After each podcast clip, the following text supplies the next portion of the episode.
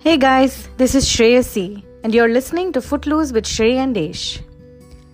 Some people ask me what it feels like to jump into the open sea when dry land, you know, is still a fair distance away. Personally, I love it. There's always a kind of a thrill associated with being in the ocean. And I've really enjoyed snorkeling amongst, you know, the corals and swimming with the fishes whenever I've done it. But a couple of occasions come to mind where the whole jumping into the sea thing were kind of a mix of hilarity and wonder, um, tinged with a decent dose of fear as well. So there was this one time when Sushil and I had rented a two-seater kayak in Singapore and we paddled out into the sea.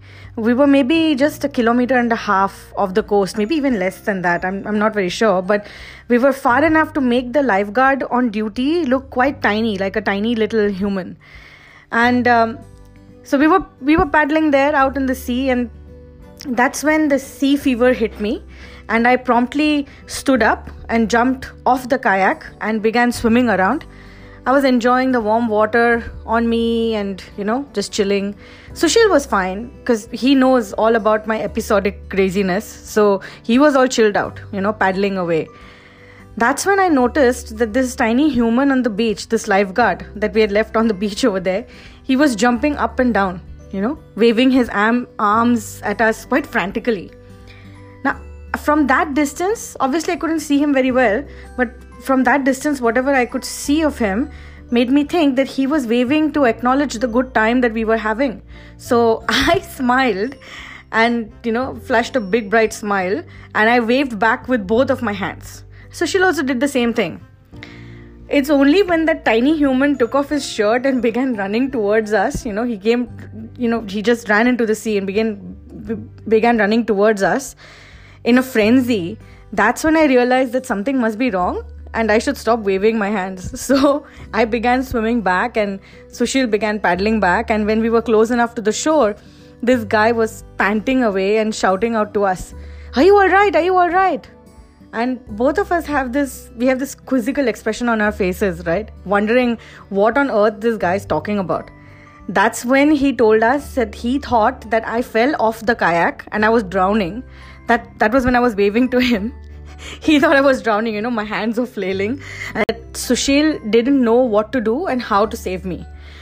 To which I just looked at him and said, "No la, I just wanted to swim." Ah. And this exasperated chap went, "Oh, you wanted to swim, is it? Next time you want to swim, ah, don't just take don't just don't take the kayak out. Just swim near the beach where you can still feel the seabed under your feet." And he was like, he went off in a huff and a puff, and Sushil and I were left there looking at each other, wondering what the hell just happened. It was hilarious.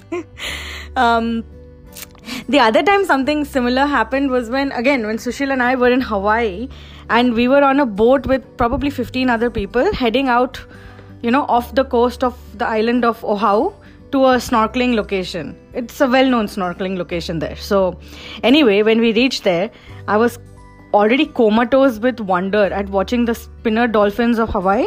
You know, these huge dolphin pods swimming alongside the boat, and every five seconds a bunch of them would shoot out of the water, nose first, spin like a top in the air and then dive back in. They're absolutely drama animals. They love to put on a show. Anyway, as I said, I was already reeling from watching these magnificent creatures, and as we headed out to the snorkeling area, I could just barely wait, you know, for the boat to stop before I jumped in. So I had my flippers on and my snorkeling goggles on and the breathing tube on, et cetera. But after a while, when I, I, I jumped into the water, of course, and after a while, I felt like all this paraphernalia was kind of hindering me. So when I swim, I like to swim free. So I took off the flippers and the tube and I just waded out with my goggles on. And that's when the magic happened. So I was swimming close to the boat, but we had been told to watch out for these big green sea turtles who, who like to hang out there for cleaning. And it's called the turtle cleaning station, and for good reason. I'll tell you why. So you see, sea turtles are slow swimmers. So as time goes by, they accumulate a lot of alg- algae and other organisms on their shells, which, if it's not cleaned out properly, can become tiny little ecosystems of their own on the shells, and they can slow down the turtle's movements considerably. So when a turtle checks out a potential habitat, you know, it looks for a reef that offers it enough food and shelter. But the next most important thing that it looks for is a cleaning station. This is where the turtle slows down a lot, almost coming to a stop, allowing small fishes as well as cleaner wrasses to pick off all the stuff of its shell, effectively cleaning it. I, I don't know if you remember this movie Shark Tale. So they had this, uh, you know, the the whale wash in the in uh, in in under the sea, and this these whales would come in, and then the fish would give it a nice big wash. That, that this is exactly what it reminded me of. I don't know whether they got the idea from this or not, but this was very similar to that. So. Um, So anyway, I thought that the uh, uh, the the idea was quite outlandish, you know, turtles actually using, it's like a symbiotic relationship. The turtles get their shells cleaned and the fish get their food. So it was it was brilliant, but I thought it was quite outlandish as an idea. I didn't really think I'd see anything like that. So I just kept floating around close to the boat. So when a couple of turtles swam deep under me, I was, I was obviously, I was, uh, I was on my belly. I was floating on the sea, and suddenly I see these two turtles just come swimming under me, and they're quite large. And I was stunned, and I became as motionless as I possibly could. And sure enough, these turtles, they headed to the surface for a deep breath. I could actually see them head up there. Their two nostrils stick out of the water. They take a deep breath, and then they dive back in under again. So then they then they dove underwater, coming to a standstill as the fishes gathered around them, meticulously eating the dirt off their shells. And the turtles patiently waited while this happened. It was an absolute sight to behold. I could not believe what I was seeing. So when one of the turtles swam back up for another breath, I couldn't stop myself from following him when he went under again. So I kept swimming behind him as slowly as I possibly could as he went meandering. But I think he realized that there was somebody swimming, even though I was I was quite uh, slow, and I was as quiet as I could be, not splashing around and making a hullabaloo out of it or anything of the sort.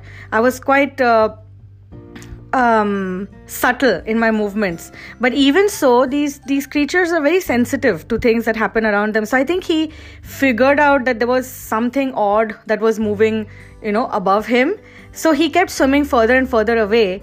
And I kept following him. So I lost track of time and of the boat. So when I surfaced, I suddenly realized that I was so far from the boat that I couldn't see the faces of the people on the boat. And it was a very Life of Pi kind of moment, you know, out in the open sea, nobody around.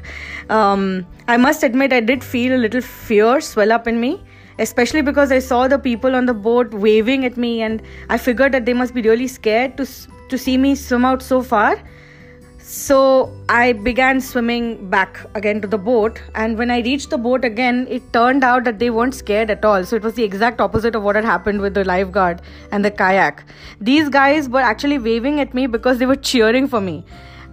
I was the only one that had gotten so up close and personal with the turtle and witnessed the turtle wash with my own two eyes that they were so happy for me that they were egging me on and they were cheering for me. So that was kind of hilarious. I was like, for a for a split second there, I was a bit of a celebrity. So I enjoyed my uh, five minutes of celebrity status and then um, went back to normal. But it was uh, it was a surreal experience, and. Um, Uh, the, these things change you in a way. I, I'm I'm not saying that I will I will completely stop jumping out of boats if I uh, go out into the sea again, but I would recommend caution when you do it. Just make sure you're, you're aware of your surroundings and you don't lose track of time, and uh, enjoy it as much as you can while you can. Goodbye.